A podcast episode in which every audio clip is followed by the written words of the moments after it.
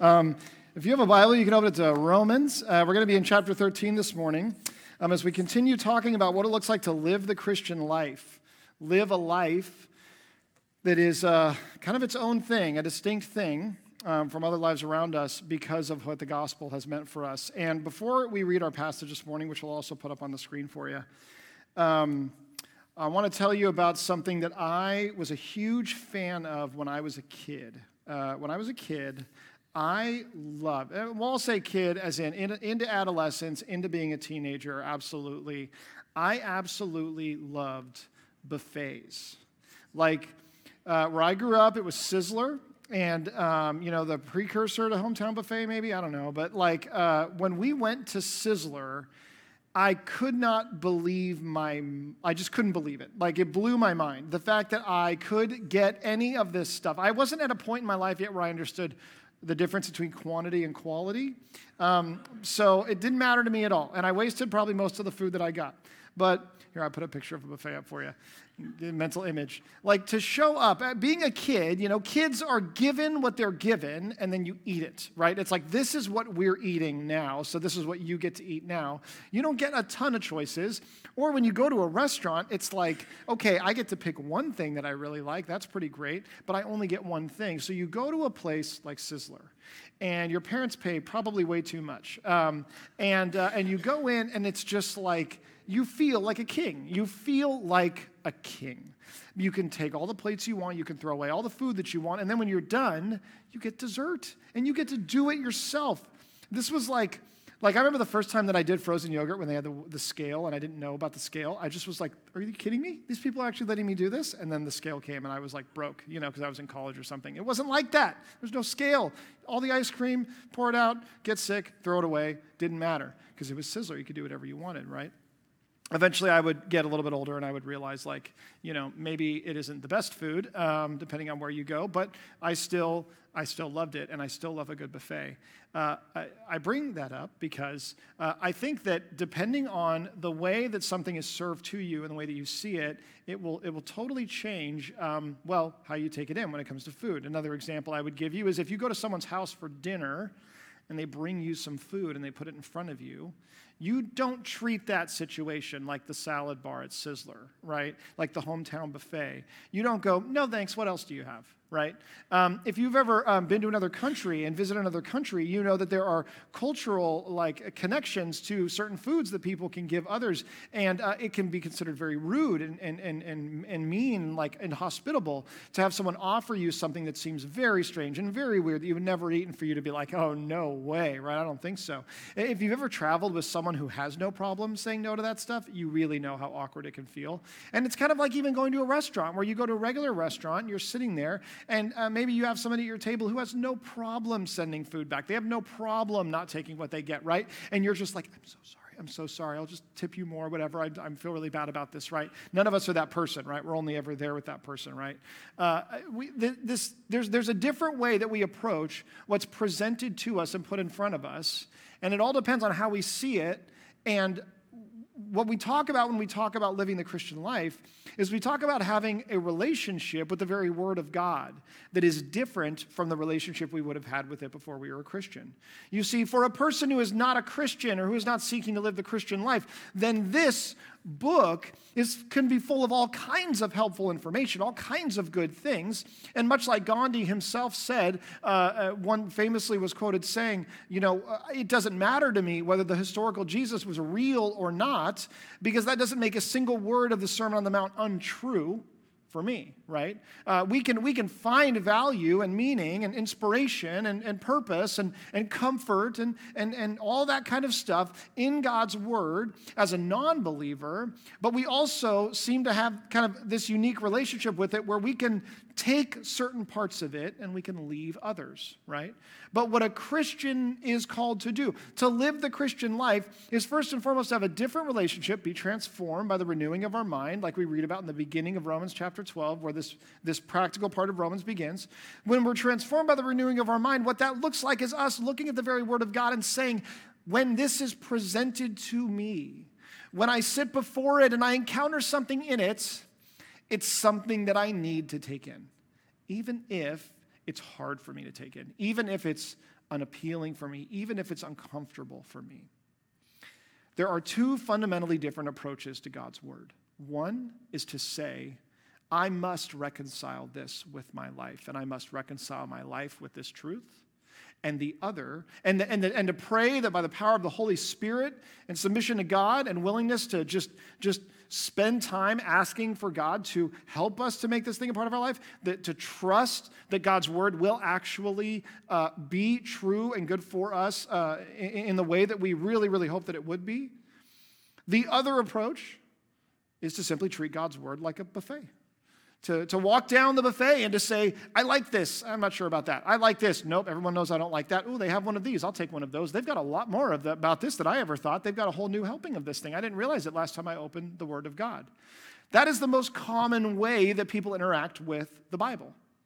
And the difference between the way a Christian would view Scripture and a non-Christian is not the fact that you even read the Bible, I think, and it is not even the amount of knowledge you have about the Bible, but it is whether or not you submit yourself to it, or you say, it will submit itself to me, and I will take what's comfortable, and I won't take what's not comfortable. Now, the whole point of what I'm saying here is that what we realize when we encounter God's word is that there are things that are hard for us. And I think that the passage that we're looking at this week is one of the harder passages for many Christians. And one of the things that we do with hard parts of the Bible is we kind of don't see them. Like, as I talk with Christians who have lived the Christian life for a while, one of the things I recognize is that the parts of the Bible that we struggle with the most are often parts that we will turn kind of a blind eye to. We don't really even think that we know much about them. We don't pay attention to them. We're not sure where they are. You would think it's, no, no, no, we, we know all about that part of the Bible, and I don't like it, and I hate it, and I think about it all the time. I disagree with it, whatever. That's not how it works. We actually just kind of don't see them, and we move on, and we focus on and think about something else. Who would have thought, when you do a, a series in Romans as a church, that potentially one of the more difficult passages to look at would be one where Paul talks about governing authorities? He talks about a lot of personal stuff in our lives. He talks about a lot of, makes a lot of big statements about the state of our hearts and how broken we are without Jesus and how much everyone needs him and what the wrath of God looks like for the un, for the unsaved. Those are hard things that we would wrestle with and struggle with. But it's possible that some of the hardest things are the things that we don't even necessarily think about, because that's kind of what we do with things that are hard. We simply just walk really quickly by and we go, and they've got a taco bar, and I'm going to focus on this thing right here. So this morning, as we look at this passage, I, I want you to think about that. I want you to think, like, if it is difficult, if it is frustrating, if you go, I wish it wasn't there, know that, that that's okay to feel that way, but that the, the thing to do would not be to walk on by and say, that's not for me, that was for someone else or something else, or simply, I don't understand it. In fact, what we're going to see is that Paul makes it very difficult for us to say, I don't know what you're saying to me here, Paul, because he is very specific. So Romans thirteen, verses one through seven, Paul says this to the church. Let every person be subject to the governing authorities. For there is no authority except from God, and those that exist have been instituted by God. Therefore, whoever resists the authorities resists what God has appointed, and those who resist will incur judgment. For rulers are not a terror to the good conduct, but to bad. Would you have no fear of the one who is in authority? Then do what is good, and you will receive his approval. For he is God's servant for your good. But if you do wrong, be afraid, for he does not bear the sword in vain. For he is the servant of God, an avenger who carries out God's wrath on the wrongdoer. Therefore, one must be in subjection, not only to avoid God's wrath, but also for the sake of conscience. For because of this, you also pay taxes. For the authorities are ministers of God, attending to this very thing. Pay to all what is owed them. Taxes to whom taxes are owed, revenue to whom revenue is owed, respect to whom respect is owed, and honor to whom honor is owed. Paul, come on, right? I mean, how specific are you going to get? As Paul talks to the church about what it looks like to live a Christian life. He talks about these fundamentally important things like our minds being transformed, our, our view of our very selves and the gifts we have, our love for those in, in the congregation, which is to be the primary ethic that we live by, and our love for those outside the congregation. And like Brandon shared last week, um, our love for our very enemies, those who make our lives difficult. Why on earth, when you're talking about stuff that's that important and crucial to our very identities as people, do you now decide to talk about the government? Don't you know what happens when you talk about politics, Paul? The reason Paul does this is because for a Christian, as he has come to see and experience himself in the church, when your life is transformed and you are now aware of the bigger, greater, more powerful kingdom of God, which is far eclipses any other kingdom or authority or power that you will ever encounter. That when you begin to realize that you are a part of that kingdom now, you serve a huge God, you are free from sin, that it is easy for a Christian to go, well, then I don't really have to care much about the kingdoms of this world. God is my authority, so no one else needs to be. I don't have to do what you say anymore, says the Christian to the person in authority over them. The person who isn't a Christian, isn't a believer, doesn't fear God, and is even persecuting them. And to that person, Paul could not be any clearer as he tells the church this: you are every person, let every person, okay, it didn't leave us a lot of wiggle room there. Let every person be, su- there's like a cat in the corner going, oh, good, okay. Let every person be subject, subject, translate it literally. I know, I want it out of this too. Be, translate it literally. He says, subject is submit, which means follow the instructions of, obey. So let every single person obey and submit to the governing authorities, which, translate it, translate it, translate it, what you get is the people who are in authority over you in the government. And really, uh, as he goes on and he specifies, he kind of broadens this to people who are in authority over you in a variety of different ways. Paul gives us two reasons in this passage why we should do this. The first reason is this: because it's the right thing to do. The first reason that he gives us in these first few verses, he says this, uh, there is no authority except from God. And these, those that exist have been instituted by God. Therefore, whoever resists the authorities, resists what God has appointed. So he says, why should you do it? Because God put them there. What? What are you talking about, Paul? God put them there? God hardened Pharaoh's heart and allowed him to enslave the Egyptians? God um, allowed the emperor of Rome to govern the church in the way and persecute the church in the way that he did? God allowed the Roman officials to kill his own son? God actually allowed this to happen? And Paul's response is, yes, he did.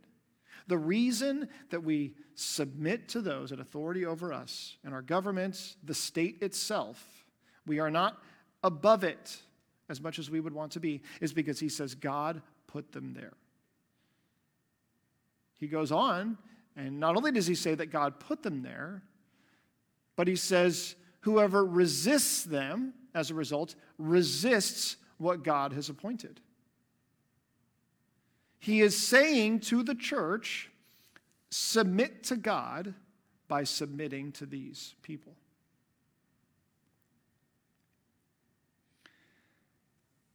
God is the author of order, of justice, of truth. Like Brandon said last week, there is a reason why we struggle to forgive those who harm us, because God created within us a sense of justice, a sense of right, and a sense of wrong. And that very sense of justice, he also created order. He created a way in which we would function, this world would sort of function, and he allowed these people to be in positions of authority because God chose to use something like power and authority structures as his way of allowing this world to run. That's something God shows. We, we get exposed to this very early in life by these things called parents. God gives kids parents. God actually designed it that way. He didn't design it to be Lord of the Flies, where kids all grow up together doing whatever they want, having a great time. He designed it and intended it to be that there is authority over us from the moment we are born, and that we must learn to submit ourselves to that authority. God gives the, the task, the responsibility to a parent and says, you are to lead your children in a way that shows them what good authority looks like, that they can trust and that they can love and that they know looks out for their best interest, but that your authority over your children is rooted in me, the one who gave you those children, the one who brought them into your family and into your life. And as my kids remind me frequently, this does not feel fair.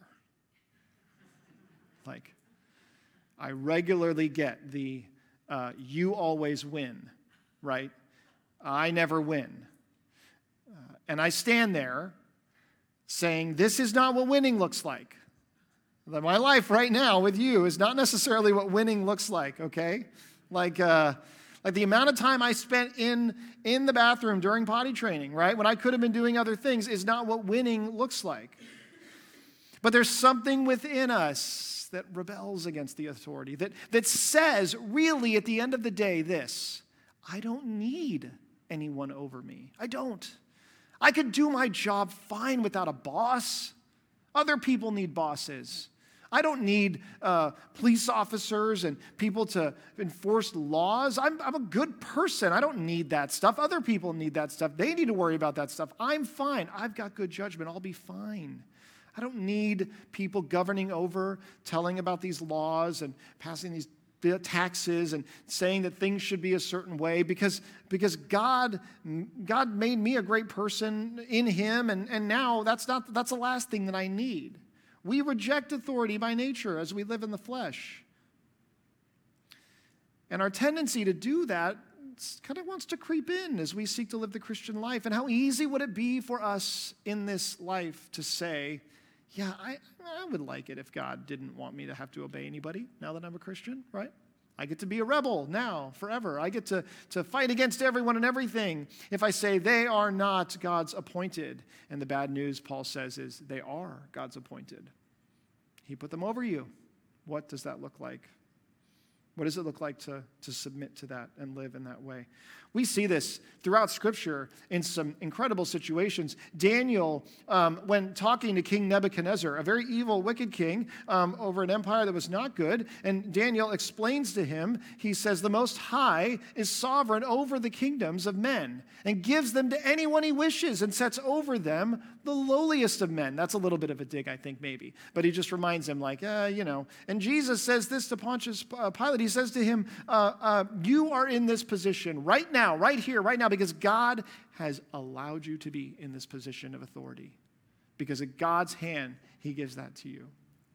We read in First Peter, uh, the, another passage in the New Testament where he talks extensively about what it looks like to subject to submit to governing authorities. Also, um, at a time in the church when they are dealing with a tremendous amount of, of persecution, Peter says this to them: you are people who are free. So live as people who are free, he says, not using your freedom as a cover-up for evil, but as servants of God. What does it look like to be truly free? We say, I know, I'll tell you what freedom looks like. I'll tell you what it looks like. Free from all these people in authority over me, especially those who don't love and follow you, God. But Peter says this: honor everyone.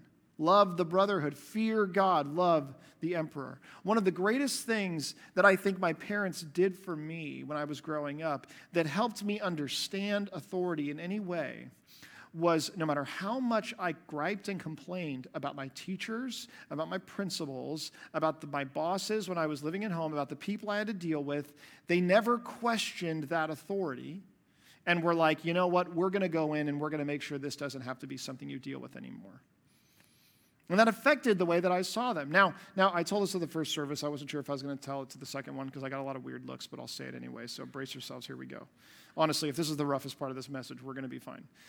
When I was a kid growing up, I was like one of the original A D H D kids, okay? And it was like the dark ages. I'm not saying original as in like, you know, some of you who are older than me, you know, but I'm saying like they figured out what the heck is going on here. And it was like the dark ages of A D H D times. It was like, it was like chain them to a desk and leave them like a food dish and just go like, hang out over here. We don't want to deal with you and you're kind of in the way. That's how it was for me and people that were in my situation. Uh, fortunately now, people kind of understand a little bit bit better that uh, this is not quite the thing that we think it is, and that these are good kids and that there are benefits to this thing. But nevertheless, I had kind of a tense relationship with a lot of teachers and administrators growing up. There were lots of situations I came to find out, oh, sorry, I came to find out later on, there were lots of situations where my parents were not happy with the people that were like, that were over me in life. They, they, they had this one principal that they were like, oh man, that principal's out to get you. Or, or I had some teachers that were extremely compassionate and understanding and willing to be patient with me and work with me. And I still remember them to this day. And then I had other ones that were a little bit different and not quite so much that way. And I can't imagine how difficult it must have been for my parents to not just say to me at some point, like, you don't need to listen to these people. We'll get you free from this situation. We'll interject and solve this problem for you. But what they did was they recognized, like, authority is authority. And we're not going to set him up very well in life if that's how he ends up dealing with things, is thinking that we'll kind of bail him out. I'm grateful for that. And I recognize as I look to this that God gives us this concept of authority, and it is to be a good thing. But we naturally rebel against it because we want to go our own way. We want to be in charge of ourselves.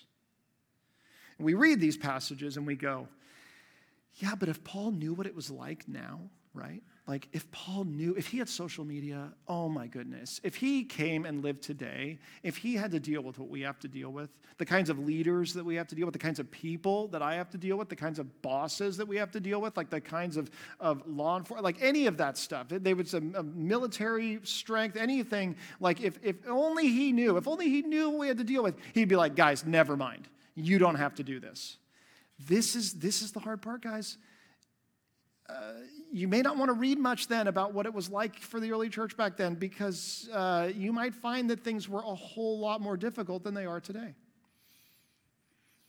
The Jewish people, which is the people that our faith sort of came through, were a people that were sort of um, ex- like lived for, for hundreds of years in enslavement in Egypt, and looked ahead finally upon being freed from there to having a promised land, a holy place they could call their own, so they could be their own nation.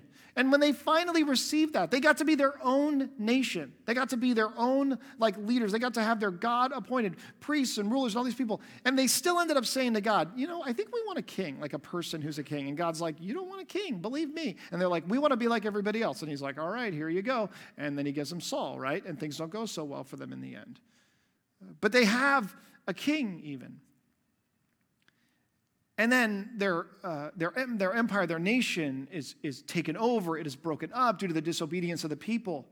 And they then will live on, the Jewish people, uh, in other people's lands or under other people's authority in their own land. The time at which Paul's writing this in Palestine, um, the, the Christians came uh, from the Jewish faith, really, because Jesus was the Messiah who they had hoped would come. And they had hoped that the Messiah would come to do what? To rescue them from the Romans. This huge empire, this powerful empire, led by an emperor who told people to worship him. And they said, finally, when the Messiah comes, they're going to lead a rebellion. They're going to lead us into independence. They're going, oh, you guys don't have any idea. You think you're big. You think you're powerful. You think your emperor's great. You just wait. Because when the Messiah comes, you're going to be sorry, and it's all going to be over, and we're going to be in charge of you.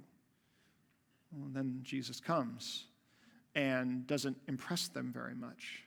He actually ends up being himself killed by the Roman authorities. What does that say now?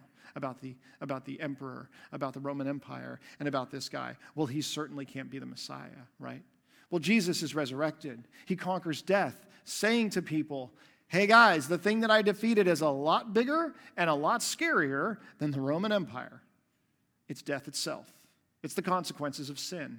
And so as the apostles go forth with this message, uh, they, uh, they go forth being a people who now live the Christian life differently. And as they do that in the Roman Empire, guess what they discover? They discover that they are different. Not only do they discover they're different, everyone else thinks they're different, because there's a lot of things that Christians can't do, otherwise they are sinning. There are uh, things that they're told to bow down to that they can't bow down to. And so what do they do? Um, they choose to abstain from certain things. They choose to not engage in certain types of things. They have these gatherings, the community called the church, their church family, and they do this, and people aren't really allowed in who aren't believers, and that makes people think they're weird. The original term that people used to refer to these early Christians were saints. They called them saints, and saints comes from the idea of being holy, which is being different, and it wasn't exactly meant well, okay? It was basically the people who are different, right?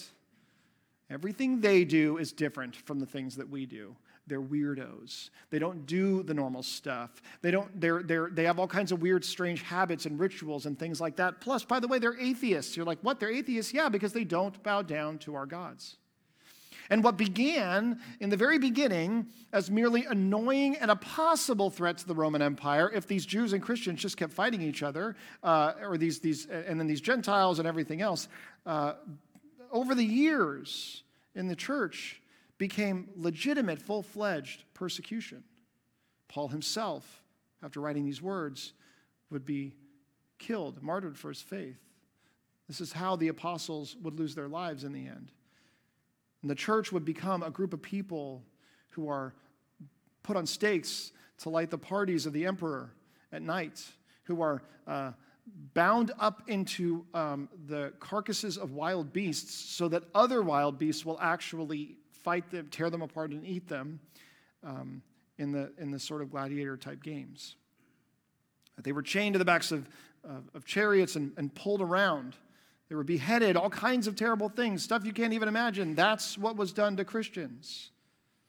And so when Paul says, submit yourselves, you should be subject to the authorities over you, the governing authorities over you.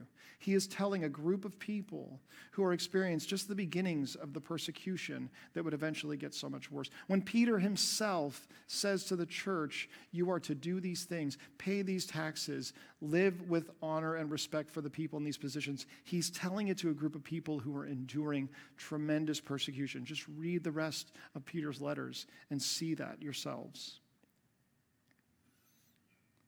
In short, if you were a Christian, and Paul's writing this to you, you probably don't have a favorable view of government. The government is the enemy. The emperor is the enemy. These are the people who want your way of life to no longer exist and see it as a threat. If you're a Jewish Christian, one who grew up in the Jewish faith, like Paul, then it's even worse, because you were the people who constantly were hoping that God would liberate you from these oppressors, and he never did, but instead did something else that you hadn't anticipated. We ask the question when we hear about this kind of persecution, the lives that early Christians left, and people have asked me this, and it's a legitimate question, why didn't they just leave then? Why didn't they all just get together and leave? Because usually, they, they, when we get accounts of them leaving, it's because they're kicked out of places. It's not because they choose to move away from places where the persecution is like this. Well, when we ask that question, we presume that there's somewhere else they're going to go that's going to be even better, right? That, that they're going to be able to go live somewhere else at the time where the, the, the governing authorities are going to be super nice to them, are going to let them have this Christian faith, or that it's not going to be even more unpredictable, people even more barbaric, or even more difficult to deal with. The other reason they stayed was because this was the mission field that God gave them. They didn't see this as a death sentence. They saw this as a mission field. And what we find in the history of the church is the fact that it is under circumstances of persecution that the gospel thrives the most, it seems. Can you imagine how infuriating that is to the Roman Empire? To say, like, all you have to do, all you have to do is say you're not a Christian anymore, and this terrible thing will not happen to you and your family. Not only did people continue to say they were Christians and endure that suffering, but more and more people became Christians. The term martyr means witness. Those who suffered for the faith did so as witnesses to how true this is and the power of the gospel itself and how big God is compared to the other things that we might fear in this world. A man named Justin Martyr, who uh, who wrote um, an, an, his apology, which is like um, he wrote, you know, multiple sort of apologetics and defenses of the faith. Apology isn't "I'm sorry, I repent for being a Christian." It's here's why I'm a Christian, and here's why people choose to believe this thing, and you should too. And um, sort of one of the one of the things that he wrote at a time of such great persecution was he wrote this in the midst of it. He said, "Everywhere we, more readily than all men, endeavor to pay to those appointed you, by you the taxes, both ordinary and extraordinary." I'm sure we all know what that feels like, right? Ordinary taxes and extraordinary taxes. "As we have been taught," he says, "by Jesus. We worship only God, but in other things we will gladly serve you, acknowledging you as kings and rulers of men, and praying that with your kingly power you may be found to possess also sound judgment." What we see here in Paul's words is that God has instituted this authority in our lives, and the reason that we submit to it is first and foremost because it is the same as submitting to him.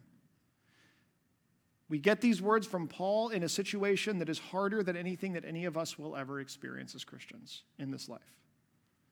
And he still encourages the church to do it.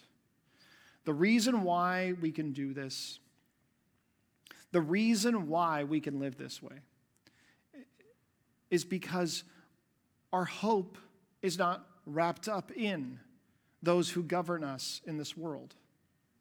Because our God is so big, because the kingdom of God is far greater than the kingdoms of this world, that means that we can honor and respect and submit to those in authority over us, even if they don't measure up to our expectations of them, even if they never brought about the change that we hope for, or even if we're worried about what will happen if someone else is in charge or this person gets what they say that they want. It is because of our faith in God that we can actually submit and honor and respect probably better than most. What we often feel when we're in situations under those that we don't agree with is, instead of doing what Paul says, we say these words. We say, "That's not my," and then fill in the blank. "That's not my president. That's not my Supreme Court. That's not my school board. That's not my principal. That's not my police chief. That's not my F B I. This isn't my America anymore." This statement is a way of saying, I'm only going to submit to those who really represent me or who I myself have chosen. And let us not be mistaken, this is like an invention of living in a democratic society based on the idea of representative leadership and governance. We believe, as a result of that, that as Christians, it's okay for us to say, if I don't think you represent me well enough, and if I don't, and if I didn't vote for you, then I don't have to submit to anything you say. And that's simply not what Scripture tells us. Why? Why do we, uh, why do we as Christians not say those things? Why do we as Christians not take that posture towards those in authority over us, whether it's our boss, whether it's our, our, our, our mayor, whether it's our governor, whether it's our president? We don't say those things because we know that what is broken and what is wrong exists in the heart of each person, and it's called sin. The Scripture is very clear to us that the enemy is not these physical, tangible things. The enemy is spiritual, and the enemy corrupts all physical, tangible things. And so we recognize that even if someone were my president, were my Supreme Court, were my uh, police chief, or my principal, or my school board, that that does not mean that that person is going to perfectly lead anyone anywhere, as much as we'd like to believe that. That as Christians, we can better submit. Why? Because our theology tells us that all people are fallen and imperfect, and no one on this side of heaven is going to really ultimately rescue us and save us. as much as we'd love to believe that. It's hard to believe that that's how Christians feel when an election comes around. That it's hard to believe that that is how Christians feel when we find ourselves subject to the authority of someone that we totally disagree with. But Paul's clear in his first point that we do this because it is right, because God himself says, I've placed them there, and you need to trust me and my sovereignty. The other reason that he gives us, there's two reasons. The other one is this, in these next verses. He says, for rulers are not a terror to good conduct, but to bad. Would you have no fear of the one who's in authority? Then do what is good, and you will receive his approval. For he is God's servant for your good. But if you do wrong, be afraid, for he does not bear the sword in vain.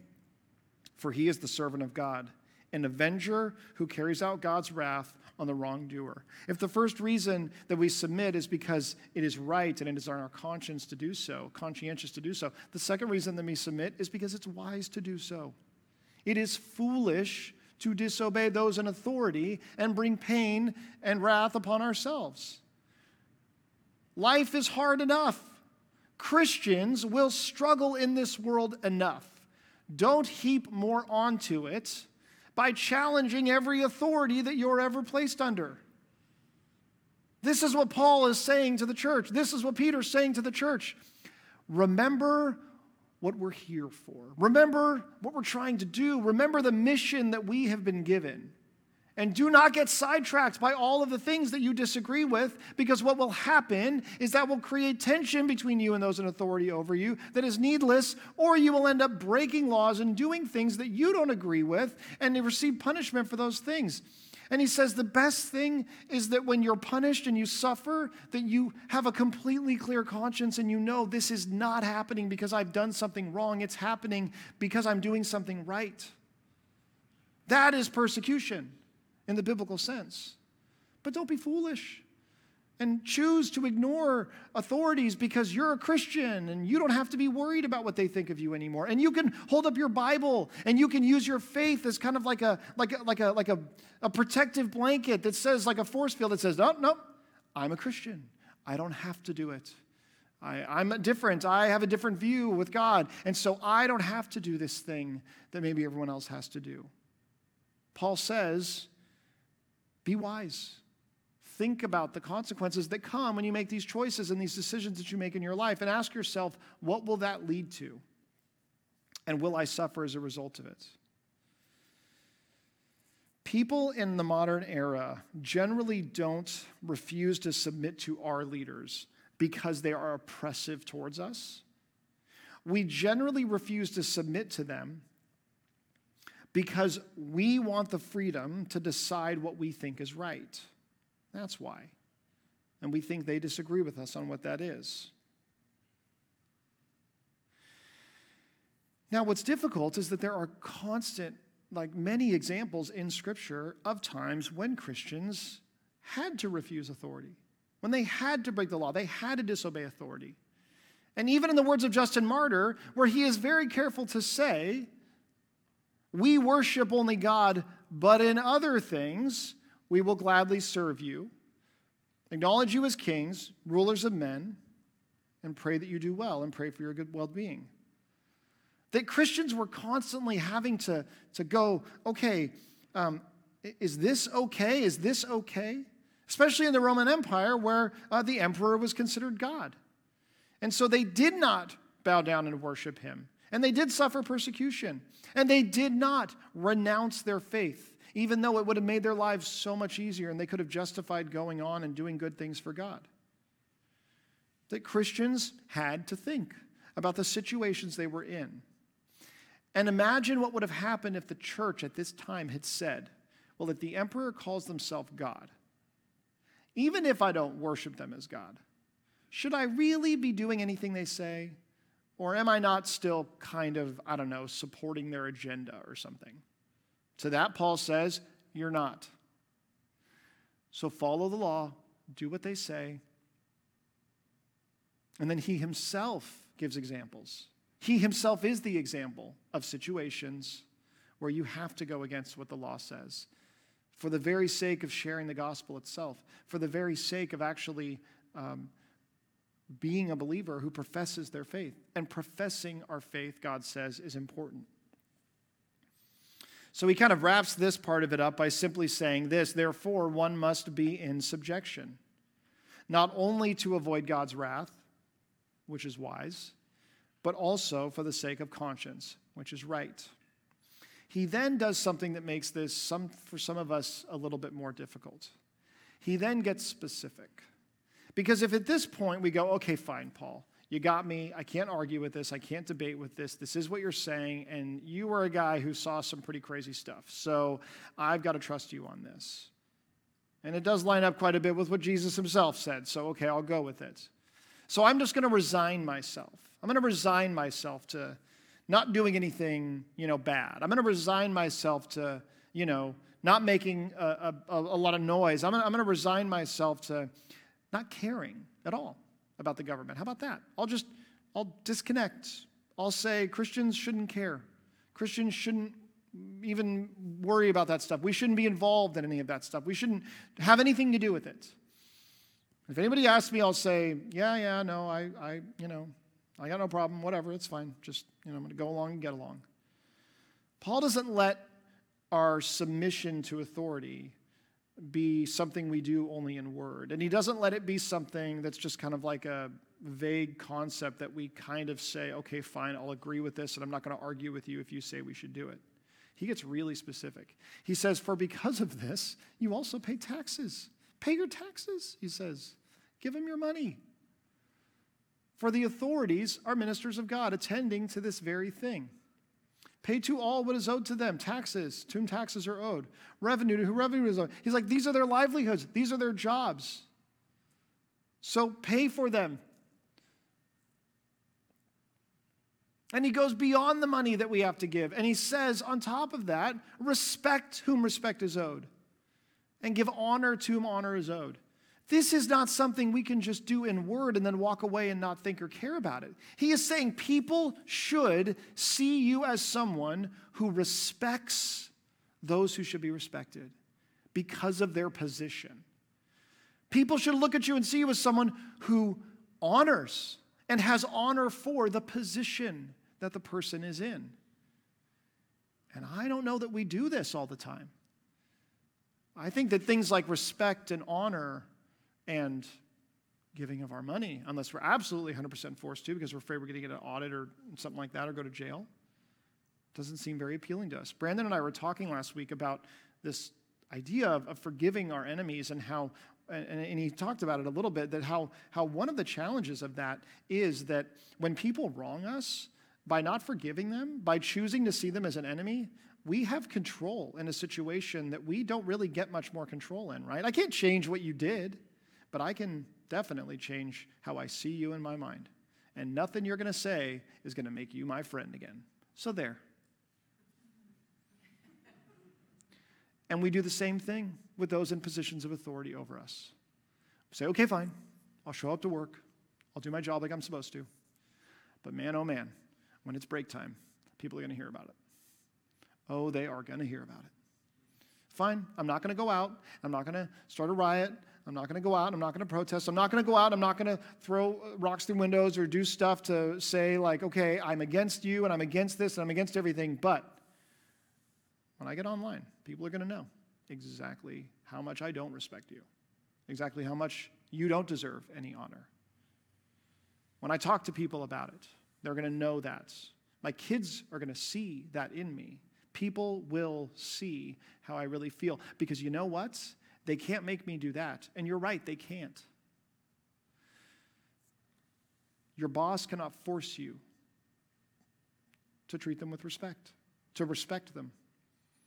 Those in governing, those in governing authorities over us, those who lead our, our, our cities and our states, our schools, our, our law enforcement, our military, those who lead our nation, they cannot force us to treat them with honor. They can't. They can't force us to treat them with respect. They can't. They try to force us to pay taxes, and they kind of can do that. But I know a lot of people who have some pretty creative ways of getting around that too. But a Christian is called to live differently. We're called to be people who actually do that. Not because they force us to, but because God tells us this is what it means to live the Christian life and really be transformed by the gospel.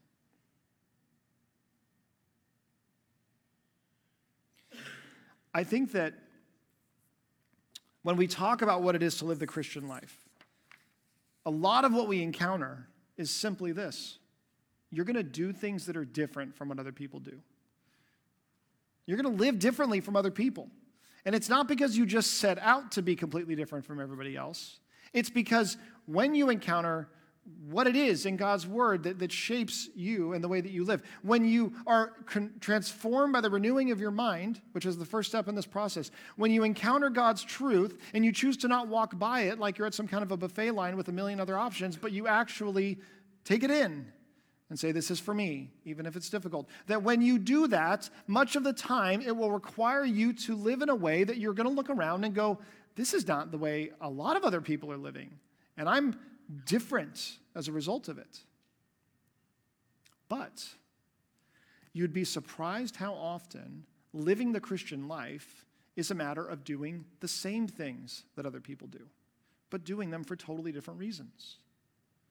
In this instance, Paul says to us, I'm not asking you to act differently than them when it comes to these governing authorities. I'm asking you to be the best at this because you have a real reason to do it. You see, the gospel and the power of God himself and the kingdom of God being present in our lives gives us the ability to do things that other people do for the wrong reasons and to do them for the right reasons. To do some things that other people might attempt to do and be only able to do them in an incomplete way because you really respect this person only because of this thing they've done. And when they stop doing it, you won't anymore. You really respect this person because they're from a party that you like, and as soon as they're not, you won't respect them anymore. You really uh, look up to this person in authority because they manage you the way that you want or they treat you a certain way or whatever, and as soon as they don't do that, then you won't anymore. What Paul says instead is that we're to be people who do this and we do it well. And as Justin Martyr himself said, we do these things because Jesus told us to. He, he showed us what it looks like. When the kingdom of God is what drives you to be able to do these things on a level that others can't. It's the same as love. It's the same as everything else we've talked about. If God gives me all the love I need, then I can love you without needing you to love me back, which means that I can love you unconditionally, which no one else can do without the gospel. If God tells me to respect those in authority over me, why? Because of him. Well, he doesn't fail me. And so I can respect those in authority over me, treat them with respect, no matter what happens, because of who he is and what he does. Being changed, changed by the gospel gives us the ability to do things in a totally different way, in a real way. And by doing that, our message is spread. People see how good God is. And we find, as it has been in culture after culture, in people group after people group, in, in turmoil and difficult situation, one after another, we see that when things got hard, that the gospel spread. Why on earth, God, would you allow people to be in authority over us who act this way, who say these things, who do these things, who fail in these ways? Why on earth, God, would you do that? And we don't know why God does all the things that he does. But one of the things that we do know is that as much as we dislike persecution, that nothing spreads the gospel faster. Nothing makes the church closer and more bound together. And as I was, I was just talking to someone in the lobby this morning, leaving the first service, who has is in remission from cancer and was, was, was, was walking me through the very painful journey that they had been on with that. And they said, like, which I could not say, they said, this was the best thing that ever happened to me because it forced me to trust God and to actually lean onto God in a way that I simply had chosen not to when I was in control. It's hard for us to know that that's the way it works. But if we trust that God really is as good as he says he is, as great as we sing that he is, then that means that all we have to look forward to, and it's a very good thing, is that no matter how difficult things are, we grow closer to him, the gospel is spread, and people see that more. Let's pray.